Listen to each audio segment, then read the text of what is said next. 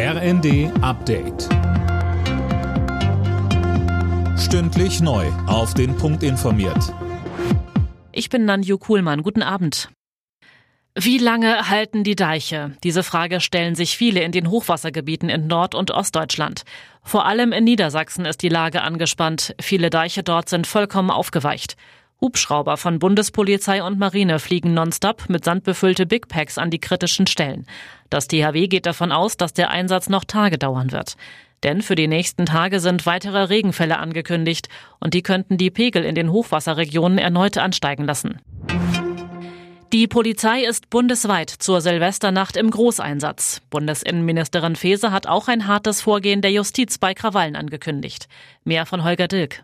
Die SPD-Politikerin sagte dem Berliner Tagesspiegel, die Sicherheitsbehörden seien wachsam und hätten die Lage genau im Blick. Die Bundespolizei unterstütze die Polizei mit mehreren hundert Beamten allein in Berlin.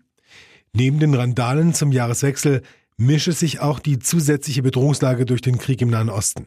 Deshalb seien die Behörden bereits in den vergangenen Wochen massiv gegen die islamistische Szene in Deutschland vorgegangen, so Faeser weiter. Die aktuelle Krankheitswelle mit Erkältung, Grippe oder Corona kostet voraussichtlich mehrere Milliarden Euro. Das hat das Kieler Institut für Weltwirtschaft in einer Studie berechnet. Darüber berichtet die Welt am Sonntag.